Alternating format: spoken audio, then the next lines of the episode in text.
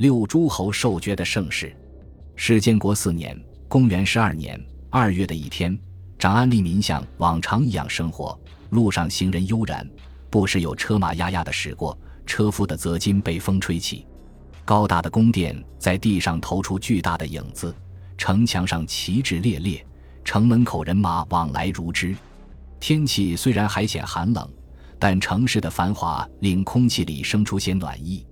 突然，长安各个城门被紧急关闭，数队步兵骑士沿路快速奔来，被驱散的行人纷纷躲避，以为是什么重要人物出来了。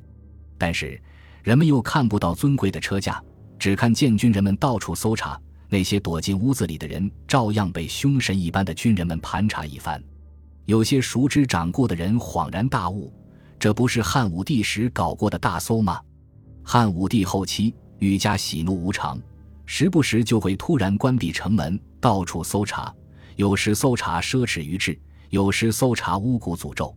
时间最长的一次，他令三府的骑士们大搜长安城和上林苑，城门关闭了整整十五天，利民生活受到很大影响。据说有人因此饿死。好在汉武帝崩后。这种事情也就绝迹了。没想到八十年后，昨日重现，只不过不叫大搜，而叫横搜。街上的人们忙着逃命躲避，都不知道有哪些人、多少人在这次横搜中被逮捕，他们的命运也无从知晓。利民在担惊受怕和忍饥挨饿中熬了五天，终于等到军士们退去，紧闭的城门缓缓开了。他们看见皇帝的车辇仪仗从南门出城。凡是认得出的高官显贵、皇亲国戚，都跟在后面。这到底是什么重大的事情，需要这么多公侯出席？而且皇帝要特意事先横搜一番呢？长安南郊，明堂内外庄严肃穆，王莽身着礼服，一群侍从和礼官围绕着他，在他面前有一座五色土组成的坛，坛的下面则是同样盛装礼服的新朝公卿。原来，这些人全部都是拥有新朝爵位的贵族，有两千三百多人。而今天的仪式就是正式册命诸侯。这一刻，贵族们已经等了四年。他们是皇帝的基本盘，新朝的精英，是王莽最应该笼络的人。他们支持新朝，是因为新朝许诺要恢复周代的封建制度。不过，封建指的是封土地、建诸侯。他们早就被封爵成为诸侯，但土地却迟迟未封。新朝的爵号基本上只是美称或包含寓意，像是荣誉称号。比如刘歆被封为嘉兴公，嘉兴是美称，很吉祥，但封地在哪里并没有体现。侯爵也一样，比如说符侯崔发，说符体现的是崔发最擅长的技能。同理，苗被封为立苗侯。虽然确实有利苗这个地方，但作为爵号，应该还是寓意有利于农业的意思，并非封地。这与汉朝不同。汉朝王侯们的爵号绝大多数体现着封国，诸侯王可以在封国里建立本家族的社稷，普通的列侯虽然不立社稷，但也能享用封国的实益。因此，汉朝封爵第一件事就是勘验地图，确立国名。然后再进行授予印绶之类其他的礼仪，就连阜城的前身关内侯，虽然没有封国，关内二字也体现着地理。因此，新朝的贵族们绝大多数没有封国，例外的情况也有，一部分是早在汉朝就封爵并获得封国的人，一部分是王莽按照《诗经》国封的名号建立了十几个公国，把自己的儿孙们封了过去。此外，还有子婴所封的定安国等。这些国的公爵们虽然有封国，但也都没有授毛土，有专门的部监或木监来管理。新贵没有封国，时义也就无从谈起。看到五色土坛，他们兴奋起来，因为汉朝的时候分封诸侯王，就是按照封国的方位，从对应的颜色中取出一小块土，用白毛包好，赐给诸侯王。毛土要带到封国，以建立社稷、宗庙等等。但汉朝只有诸侯王才有资格获得毛土，普通列侯只获得印绶和享受食邑。王莽的封建改制比汉朝激进，他参酌古文经和今文经，恢复了他心目中的周代分封制，在父城以上有五等爵制、三等封国，而且不论是什么级别的诸侯，都可以被授予毛土。如此说来，新朝的贵族们理应欢呼。这几年，王莽委派侍中、讲理大夫孔炳负责勘验地图和户籍，还从州郡借调了一批精通地理的人来长安，在寿城市未央宫里专门辟出一座宫殿朱鸟堂，供孔炳等人效力。有些公侯已经多次跟着王莽到朱鸟堂视察过工作进展了，而且前不久。王莽刚刚重新划定了九州，设立了东西南北中五部间，看来版图是确定清楚了。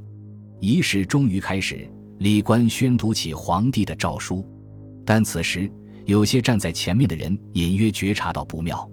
按照汉译的经验，下一步要勘验地图，确立封国位置。今天来了两千多人，阜城以上就有八百人，也就是八百个封国。那么，绘制地图的竹简应该堆成了小山，但明堂之内只有五色土坛，没看见有地图。后面的人听着诏书的侃侃而谈，说这次分封真正恢复了周代的圣制。第一等封国是公爵封万户，地方百里；第二等是侯爵和伯爵各封五千户，地方七十里；第三等是子爵和男爵各封两千五百户，地方五十里。连阜城也有三十里的封地，加起来，这次分封了十四个公爵、九十三个侯爵、二十一个伯爵、一百七十一个子爵、四百九十七个男爵，一共七百九十六人。此外，还有阜城一千五百一十一人，有十亿的女性八十三人。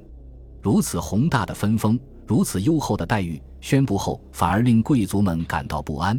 有人掐指一算，把天下所有的户口减去这次分封的户口。已经剩不下多少了，这还没算皇帝统治的国土。诏书宣布完毕，礼官就按照爵位高低，把土包在白毛里授给诸侯，表示这就是未来封国的土地。接下来就应该从五色土坛里取封国所在方位的土了。但一旁的王莽仿佛忘记了这回事，为两千多人授毛土，不太可能都一个一个来，爵位较低的可能一批批的授予。全部结束后，也已经过了大半天的时间，诸侯们依然期盼着皇帝能够记起勘验地图这件事。没有地图就没有封国，这贵族的爵号就只是礼仪的摆设。终于，皇帝御音放送，谈起了地图的事情。他的意思是，地图户口的勘验效力工作量很大，到现在还没弄完，没法给大家确定封国。知道大家没有实意。有些不担任官职的贵族没有收入来源，因此大家可以到指定地点领取每月几千钱的俸禄，每个月才几千钱，诸侯的心情可想而知。一场轰轰烈烈的分封大典就在这沮丧、幻灭、上当受骗的气氛中结束。没有十亿的租税，那些担任官职的贵族们腐败的可能性大大增加。没有官职的贵族为了生计。不得不自谋出路。京城曾有一次舆情，就是有位新贵不得不受雇于人去做工，令新朝的爵制颜面扫地。王莽对此并非茫然无知。封国无法落实的原因，不是地图勘验这一技术性问题，而是一旦付诸实施，中央政府就没法保证起码的财政收入，更别说赋予诸侯们以实际的治国之权了，只能先拖着。这一拖又是五年。史建国天凤四年（公元十七年）六月，王莽又在明堂召集在京师的大小诸侯，再次举行授毛土的大典。这次王莽显得很坦诚，直面上次分封没有授土的事情，说：“从史建国元年以来，我就在规划地理、考证经义，以分封爵位。于今九年，终于确定了。今天我亲自陈列毛土。”告祭天神和祖先，正式给大家颁授封土，希望你们在自己的国家好好养育臣民。封国在边境的，位于南方的，食邑不多，还可以从那延长或大夫那里领取俸禄。公爵一年八十万，侯爵、伯爵一年四十万，子爵、男爵一年二十万。比起五年前，不仅封国的事情明确了，连补贴的俸禄也空前增加。但是。这五年恰恰是新朝改制并不理想，与匈奴发生奇怪战争，经济形势变差的五年，哪来的财力支撑这次分封呢？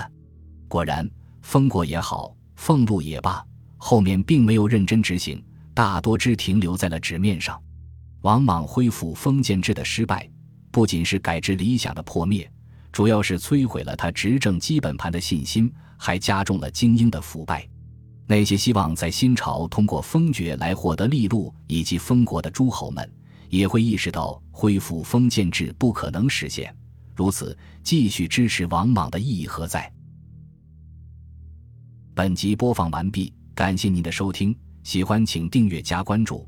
主页有更多精彩内容。